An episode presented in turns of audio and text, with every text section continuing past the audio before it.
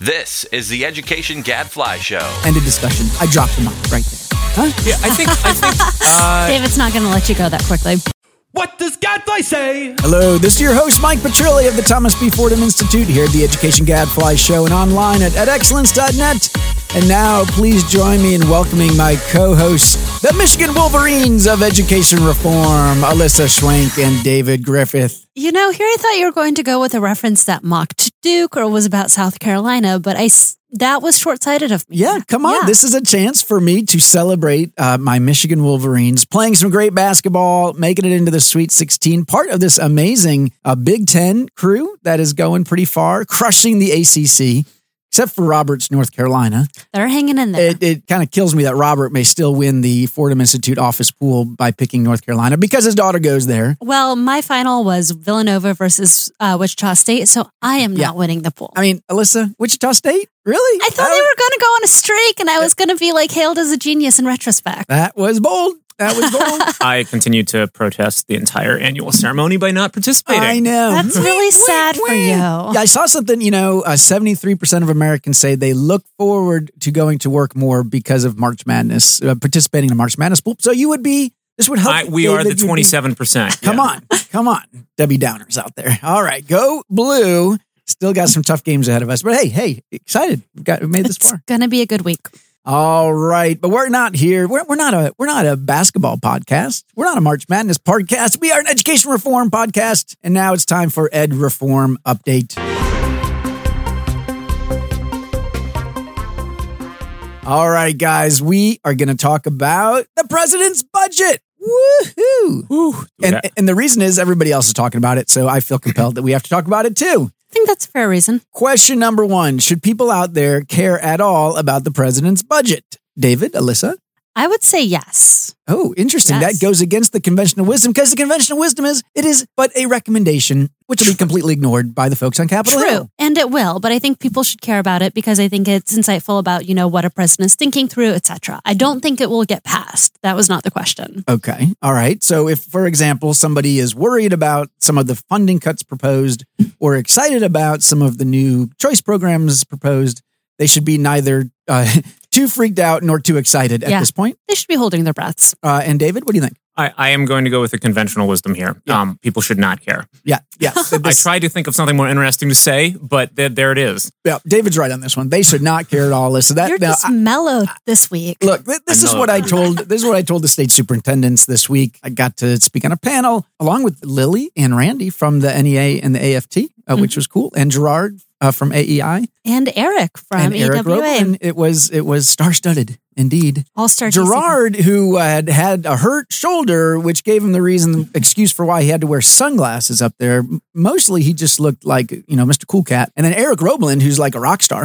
He So- actually was at mile 10 when I did the half marathon Yeah. a few weeks And ago. Actually, that in concludes our section on the budget. okay, sorry. Exactly. Point is, see, we're not talking about the budget because it doesn't matter. It doesn't matter. Although Randi and Lily, of course, were saying it matters, and they're trying to rally their troops and get people, you know, up in arms about this. That's fine. And look, if you're worried about these cuts, if you're an advocate, uh, you got to go up there, Capitol Hill, and, and make your case. So I get that. All right. So probably not going to happen. But let's talk substance. Nobody actually wants to talk about the substance. And here's where I really want to ask my my friends and colleagues here, David, Alyssa. I know you might be a bit to my left on some of these issues. So let me ask you this. What is the substantive argument for, for example, the 21st Century Learning Centers program, $1.2 billion?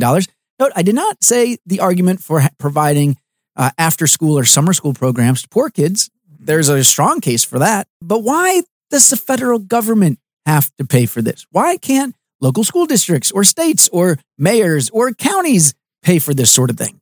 I can answer that question because it is extremely difficult to execute a handoff, right? In practice. I mean, it, it's not, you simply can't take something out of the federal budget and make it magically appear in districts all over the country. So I am saying I agree with you. So there'd be a transition period where there there might be a dropped handoff. But that's it. That's the best you got, right? We, we should do I- it because will- we've we've push- done it, and and that's the only. I argument? will push back on this. this is pro- the areas that need these programs most are frequently the ones with weakest tax base, literally. Mm-hmm. So it would be tough for a poor rural district to offer the sort of after school programming that is frequently needed to keep kids safe and to provide them with the extended academic support they Yeah. need, but for the federal government. And I'd make the same case in urban areas as what, well. what about states? What about states? You, there's a there's this thing in between called a state. If they care about their poor areas, they could fund this, right? I mean, look, I, I just I think this is a clear case where at some point somebody was very smart to get a bunch of federal money for after school and summer school programs, and now that we've been doing it for a decade or whatever, it's hard to stop doing. Yeah, I look. I'm a centrist on this, Mike. I mean, I, there are rich states and poor states. You know, it is not as dramatic as the difference between neighborhoods within a city, by any means. Okay, Mhm. Um, but but I do think there's a role for the federal government. You know, to, to an equity role for the federal government. all right. So I got a deal. Yeah. We'll just stop giving these grants to the rich states. That's fine. I'd, Uh, I'd be okay with that. Yeah. So we we would just give it to the poor states? Yeah. What oh, about which are, a- by the way, mostly Republican leaning, and you know, so the in the heartland. That's fine. We'll just give them the money, and we'll stop giving the money to New York. there are poor areas of New York, I would argue. But they've got plenty of tax money that they can use at the state level. All right. Uh, what about Title II? Title II. We're talking about two billion dollars. Yes. Okay, for teacher stuff. There's like a list of two dozen things that states and districts can do with this money. Some of which- For which teacher stuff. for teacher stuff, Teacher and stuff. much of it sounds pretty good. It- You mhm. know, Yeah. a lot of innovative stuff. And then you look into where- whatever the latest evaluation of the reports are, and you Yeah. find out what do they actually spend the money on. You know what they're spending the money on? Teacher salaries. Teacher salaries. Almost entirely teacher salaries. So let me ask the question again: Why should the federal government be paying teacher salaries? Well, let me point out again that several rural states have pointed out that it's difficult to pay teachers competitive salaries and keep them in the rural states if not for the Title II money. Oh, come on, Alyssa. This is not making. This is talking about two billion dollars out of uh, six hundred fifty billion nationwide. This is fairy dust here, right? This is all this is doing is is decreasing class size from you know twenty six to twenty four, maybe. Okay, and, and look, make the argument that's an essential need, but really, isn't that something again that if Iowa really wants to keep its class sizes at twenty four, cough up a little bit of extra money? Now I would use David's argument that it is tough to magically take something out of the federal government's budget and just make sure that Mhm. states do it. And I would also argue that several state governments are even more conservative than Congress right now. So getting them to redistribute wealth, because that is what you're asking them to do, I would argue would be politically unlikely. L- listen, I'll, I'll channel my inner radical here a little bit. Uh, you, you're right. Like, look, the you know, even You're- no, Me or maybe. Yeah, Mike? he's definitely not. Oh, I, I would like to be right Why don't we just stop there, David? We've had this discussion before. When you said to me, "You're right," that's a good place to end the podcast. Now, go ahead. All right. What, what, But I mean, look, I, the, the evaluations of these things are not that strong, right? I mean, uh, frequently when when you, you look at the actual impact studies, it's the evidence is incredibly mixed, and that leaves you in sort of a tough place if you think that poor kids deserve help and the sort of intent of these programs is good. Um, you know, I would argue that something like, for example, early childhood, right? We ought to be reforming rather than cutting. Mhm. Um, Mhm. some of these others, you know, I think I think the other thing that probably is just rubbing people the wrong way is the context of it, right? I mean, we're eliminating or downsizing literally hundreds of things to pay for a, a marginal increase in defense, Yeah. right? Um, so you can question almost any item in the Mhm. government's budget, and you will not find a randomized controlled trial proving that it is cost effective. That's true. So And, Uh, and, and yes, in many of the federal programs in education, there it's about formula funds. And look, Mhm. I think the good government approach is to say, hey, we believe in money following the child as much as possible. We, we certainly agree that poor kids have greater needs and cost more to educate. Uh, and so the federal government, it's appropriate to provide extra money for poor Mhm. kids.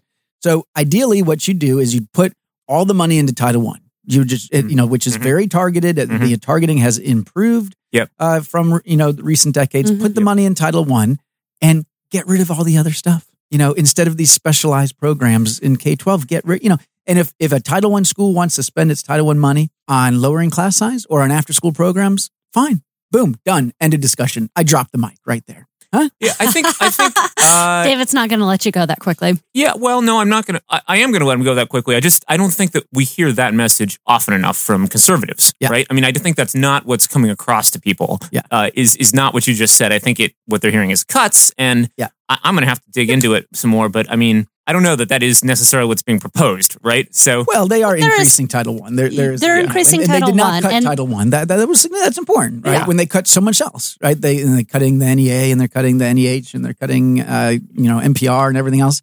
I told the, this joke yesterday. I, he- I heard a guy who uh, r- runs Arts for America. He's in this band in DC, and there's like a guy from from the NEA, the Arts NEA, from the NEH, from NPR. They're thinking about calling themselves the Basket of Defundables. I Oof. thought was pretty good. yeah. Oof. Really? Oof. No, no laugh. No laugh. I killed. I killed in front of state superintendents. They loved it. I'm apparently a tough crowd today. Oh my God. All right. Well, so uh, in conclusion, neither David nor Alyssa can come up with compelling arguments for keeping uh, these federal programs.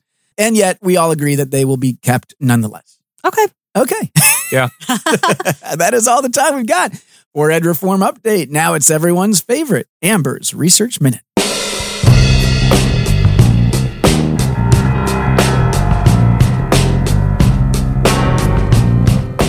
Amber, welcome back to the show. Thank you, Mike. It's been, it feels like months since you've been on the So show. long. I've been, I've been missed, I- right? you have Uh, been wait, missed. Although, I, in Amber's defense, she was on it one week that you were not oh, on okay. it. I, I was thinking about handing this over to David just permanently, be, you know, to be David's research minute. well, you know, it's it's really nice to have a rock star substitute. Yes, and that is true. And uh, I will say, I think I just got him to agree that uh, a lot of these federal programs that the president wants to cut are superfluous. Really, really big move. Really, I'd like I'd like to hear I'd like to hear more. I'm sure he'll tell me more later. Well, if we, you know, increased other programs like Title One, maybe. Yes. So I do have to ask you, Amber, are you rooting for UNC?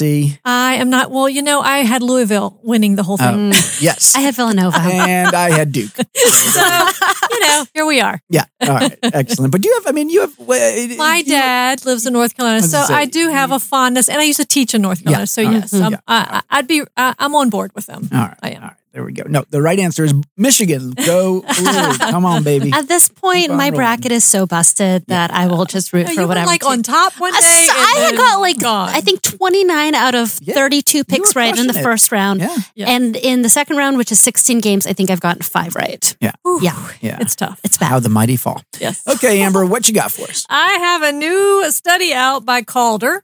Uh, we all know that CTE is just the new thing. Um, so they have a study that examines the modern career academies and how they attract uh, and who they attract, basically, and what are their causal impacts. Ooh. Okay.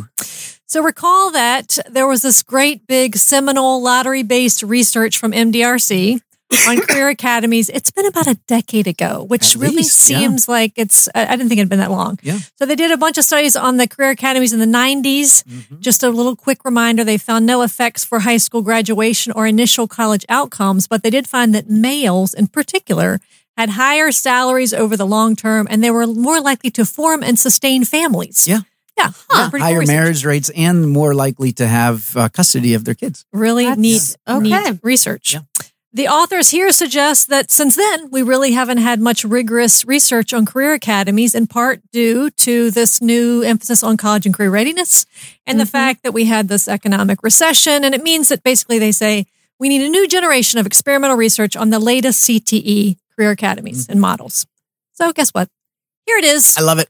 Dun, dun, All right. dun. So they examine career academies in Wake County. Uh, it has 20. I don't know much about Wake County, but apparently they have 20 career academies and 14 high schools, which is a lot.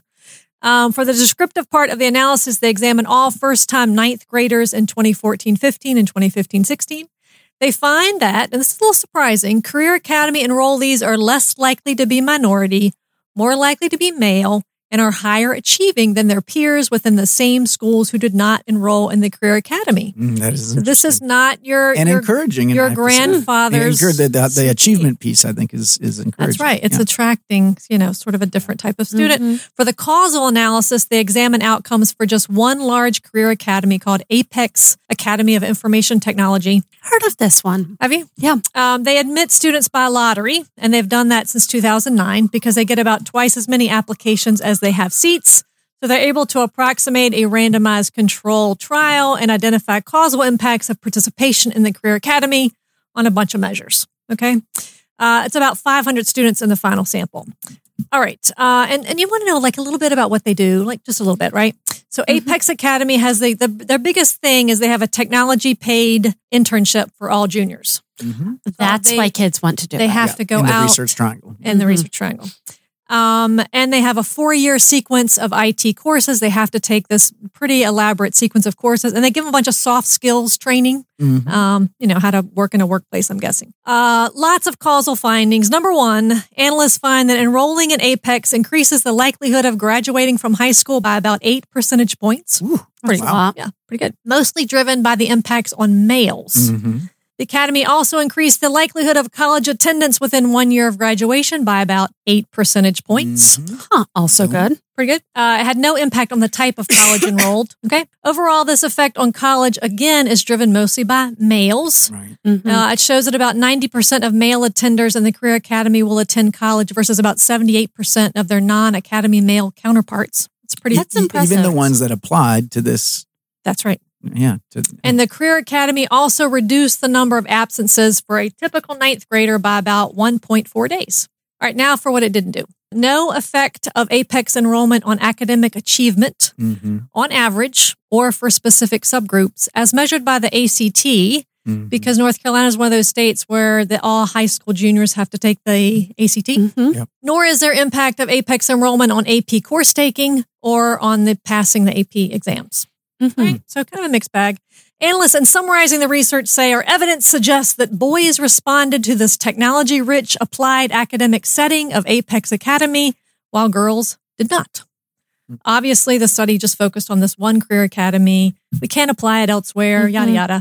Um, but I mean, I guess what I was struck by, because they went through this pretty extensive literature review at the beginning, and they were talking about how this um, research in, oh, I think it was Charlotte Mecklenburg, was uh, it was a public school lottery there, and they found that a lot of the impacts were sort of you know benefiting girls more, Mhm. and now we have one benefiting boys more, and then you start thinking about the larger choice research, which is what you've brought up, Mike, before, that sometimes we see some of these interventions benefiting African males or disadvantaged students.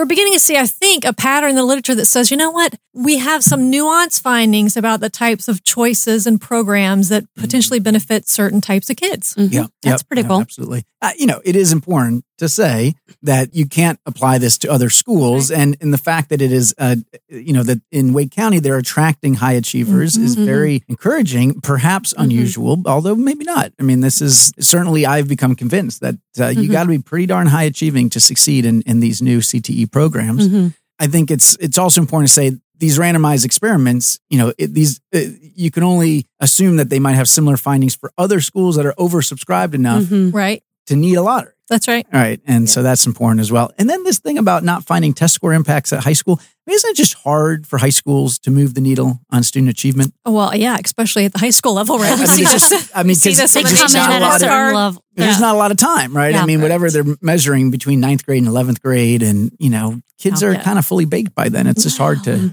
which is sad, right? no, it's just you know, I mean, whereas you know, well, so these better. I mean, it seems like better measures for high schools, or Right, are they better getting tests? more right. kids into college? I would like to know whether uh, the kids have better success completing college, and I guess what they don't, have those They data don't have yet. those data yet. Yeah. I will say something that struck me was something that seemed like it probably confirms what we found in our study of CTE last year, which it sounded like the program and the curricula was really locked down Mhm. in terms of the kids all get a, uh research internship at the end. To me, that sounds like there's probably some sequencing of the courses to build to something, which leads to career. Um, and it's not just you know a career class here or a career cla- That's class right. there. It's like, like, they're a- not just doing a cogent- grab bag. It's a- Exactly. what do we call that? Concentration. Yes. Right. A concentrated sequence. So Yeah. yeah, I Yeah. think that's a really good point because sometimes when these programs aren't organized that way and kids Mhm. just kind of take a smattering of this or that, Mhm.